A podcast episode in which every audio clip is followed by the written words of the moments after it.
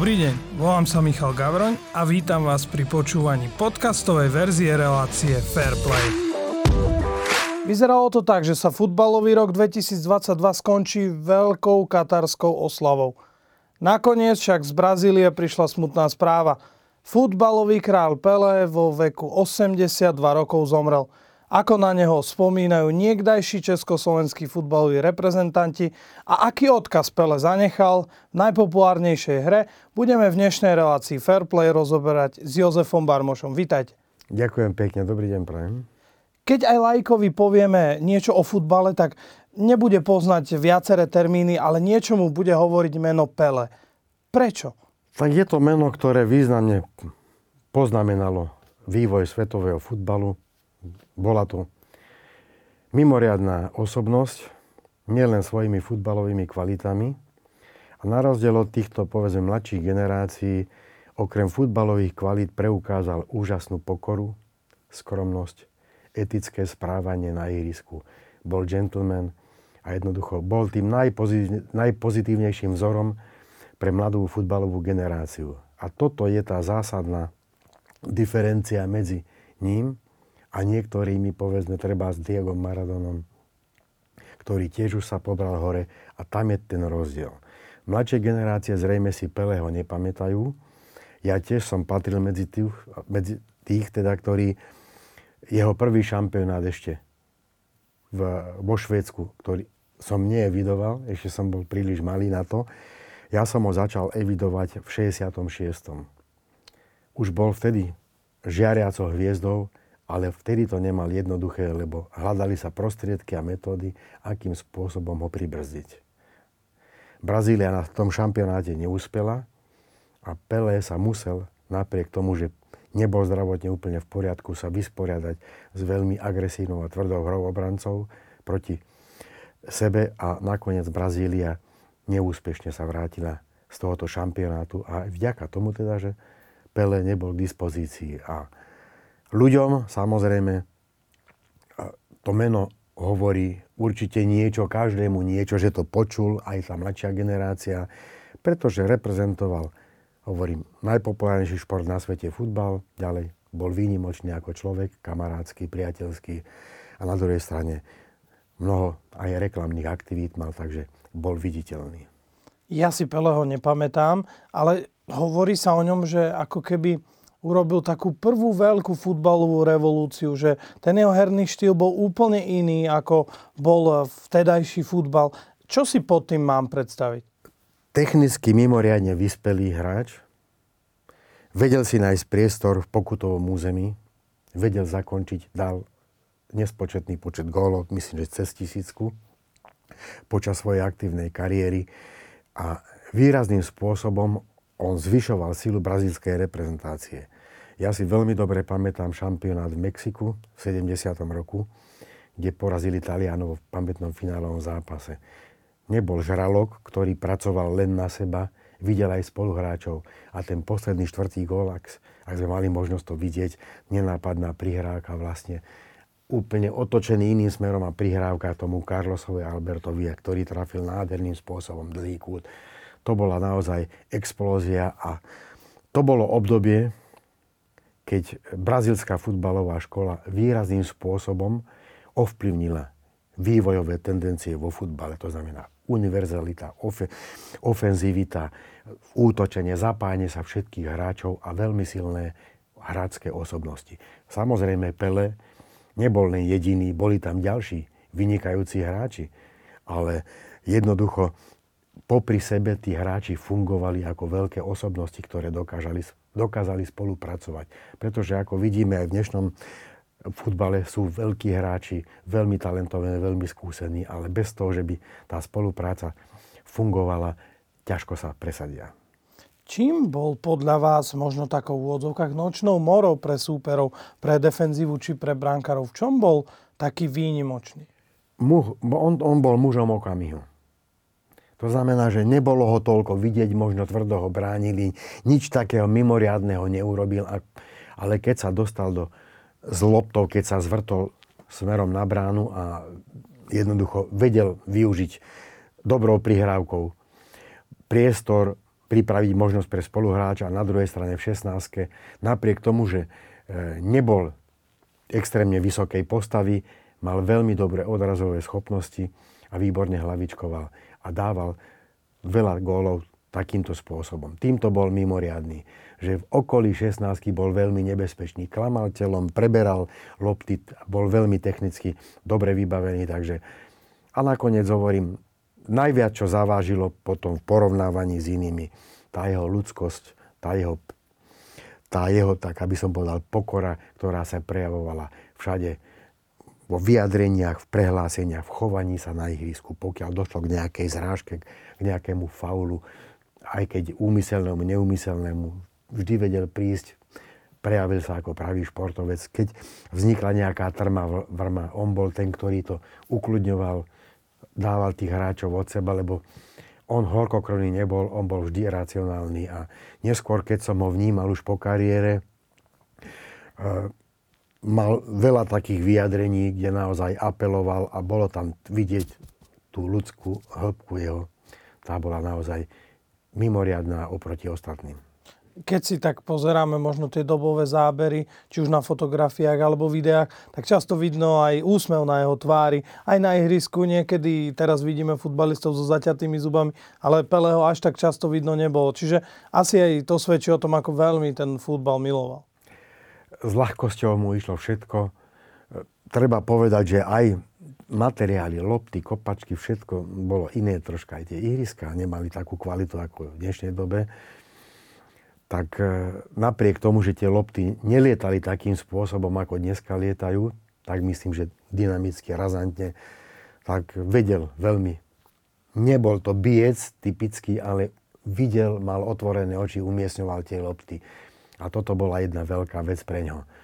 Pretože mužstvo na ňo vedelo pra- zapracovať a on v tom pokutovom území sa vedel vyčíhať ten správny moment nabehnutia a bol pohotový viacerí mladí futbalisti, ktorí teraz hrávajú, napríklad Erling Haaland povedal, že všetci, čo teraz hráme futbal a robíme niečo, tak Pele bol ten priekopník. On to robil ako prvý. Neymar povedal, že vďaka Pelemu sa stalo číslo 10 a brazilský dres niečo posvetné, akoby, e, že zdá sa, že aj táto nastupujúca generácia vníma, čo všetko ten Pele pre ten futbal urobil. Áno, tá desiatka začala mať tú tradíciu takej, by som povedal, posvetného čísla, e, ktoré sa viazalo vlastne na obdobie Peleho pôsobenia.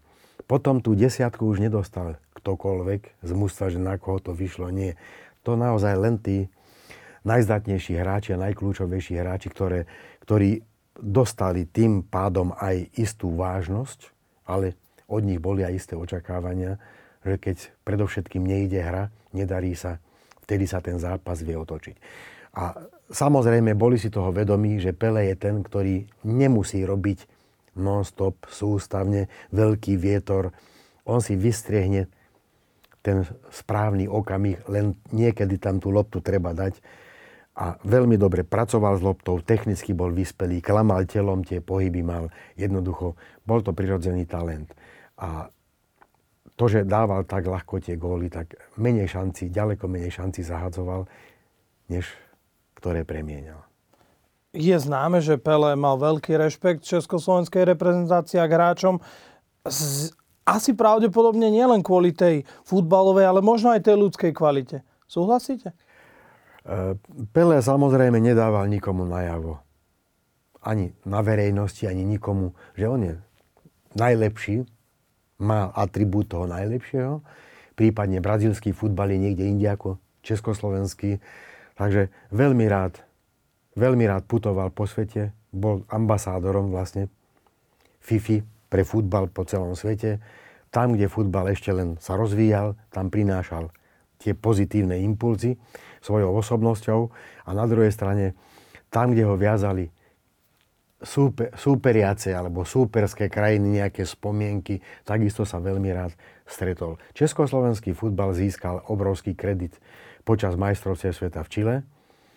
A vďaka tomuto kreditu, pretože aj keď sa Pele alebo niektorí juhoamerickí hráči vyjadrovali, tak pre médiá, tak vysoko hodnotili československý futbal. Tak ten kredit československý futbal si drža, držal veľmi dlhé obdobie.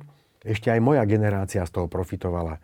Keď tá internacionalizácia futbalu svetového nebola na tej úrovni, ako je teraz, my sme chodievali s pánom trénerom Venglošom každú zimu ako ligový výber do Južnej Ameriky, aby sme sa konfrontovali s iným štýlom futbalu, než je len v Európe, pretože šampionát každé 4 roky, aby jednoducho tie mužstvá nasali tie vývojové trendy, ktoré sú tam.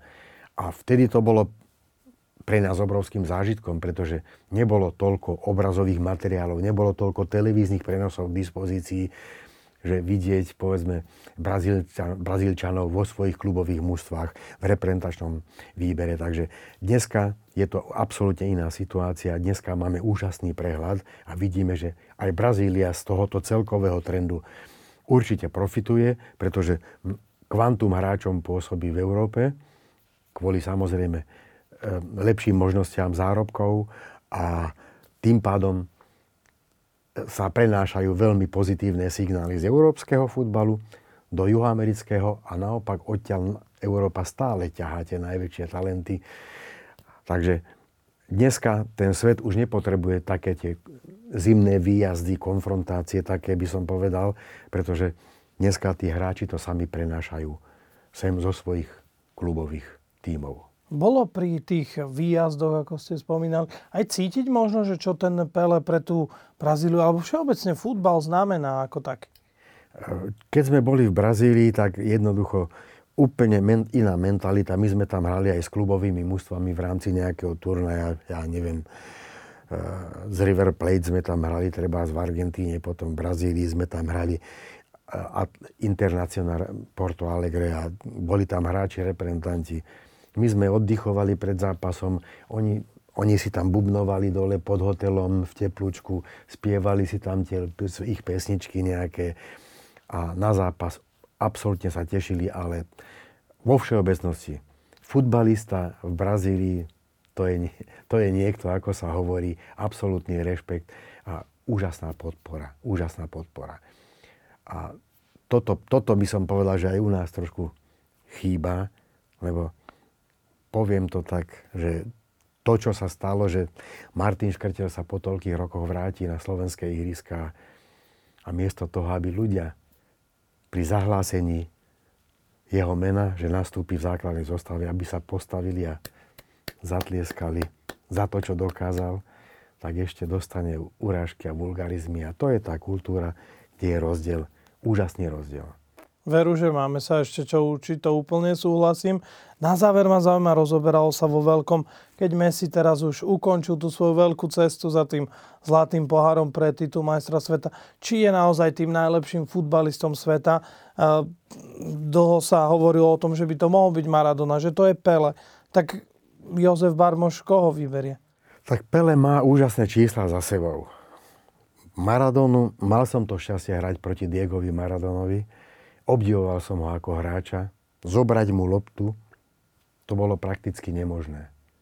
Nízke ťažisko, silné stehná, vedenie lopty vonkajškom ľavou nohou zásadne, šnúrovanie, no tak kopaček poviem tak, že jak na dedine niekde, až tu na hore si to zavezoval takto tie kopačky, čo mal.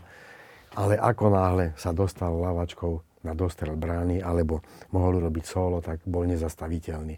A keď náhodou sa podarilo nejaký zákrok, tak to smrdelo pokutovým kopom alebo štandardkou. Ale e, to, čo predvádza Messi naozaj, to klobúk dole. Ako náhle odišiel z tej Barcelony, sme videli, že to tyky tak, aby som povedal, posúvanie lopty k ničomu neviedlo, lebo tam chýbal ten štarter, tá osobnosť, ktorá v behne a vniknutím do tej zóny obrannej, do toho bloku naruší organizáciu a buď sám niečo vymyslí, buď zakončí, buď prihrá, alebo prejde až do brány a skóruje. Toto tam chýbalo a Barcelona samozrejme tie výsledky tým pádom nemala, pretože tá koncepcia bola takto postavená. A teraz vidíme, že aj v PSG, aj na šampionáte, robil to, čo bolo treba. Úžasne veľa robil v katarskom šampionáte teraz. Aj v defenzívnej činnosti, čo som od neho ja nikdy v ligovom alebo vo svojom klubovom týme nevidel do takej úrovne, že mu na tom žia- záležalo, aby, aby to dotiahli až tam. Takisto bol výrazná osobnosť, ktorá ovplyvnila zápasy. A keď to tak zhodnotíme týchto troch, pretože Neymara som tam nezaradil v tejto chvíli, aj keď to je tiež výborný futbalista všetko. Ale keď, keď ho odtiaľ vyradíme už len preto, že koľko tých filmovačiek robí sústavne všetko, to sa mnohým ľuďom nepáči. A to sa neocenuje. Diego Maradona bol burlivák, iný typ človeka, áno, to znamená iný životný štýl. A to jeho mimo futbalové, mimo zápasové by nemalo byť príkladom pre našu mladú generáciu, ktorá sa v ňom vidí. Áno. Takže nám zostávajú tu na Pele a Messi, ktorí aj po stránke súkromnej boli v poriadku, absolútne. Škoda, že mládež už nemá toľko možností vidieť tie zápasy a dnešný futbal, keď to porovnáme povedzme s 58. rokom, keď Pele začínal, je niekde inde.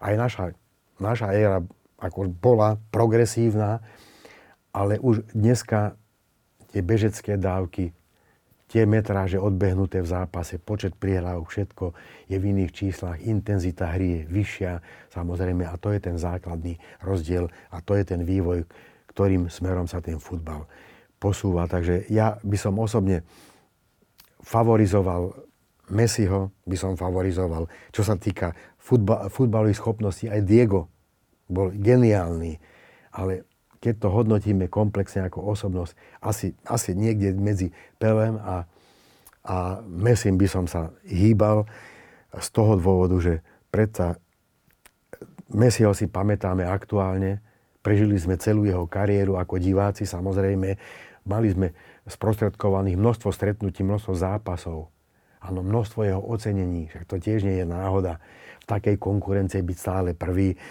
a na Peleho tých spomienok je predsa len menej, takže je to polemická vec. Ja sám by som sa nevedel ani rozhodnúť, lebo zase sú ľudia zo staršej generácie, ktorí povedali, taký ako Pele už nebude.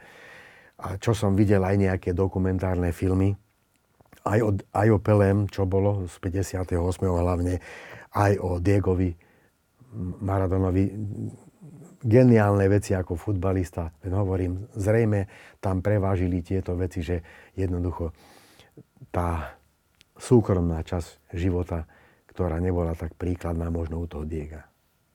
Ja by som to ani nevedel uzavrieť, že kto je ten lepší, ale bavíme sa podľa môjho názoru určite o tých troch najlepších futbalistoch, akých si ja vnímam, ako, ako som ich navnímal a pamätal už počas celého môjho pôsobenia. Hostom dnešnej relácie Fairplay bol Jozef Varmoš. Ďakujem, že ste prišli. Ďakujem za pozvanie a všetko dobré prajem. Ďakujem veľmi pekne, že ste nám boli verní v celom roku 2022. No a celý tým, ktorý Fairplay pripravuje, bude s vami aj v tom následujúcom. Majte sa pekne.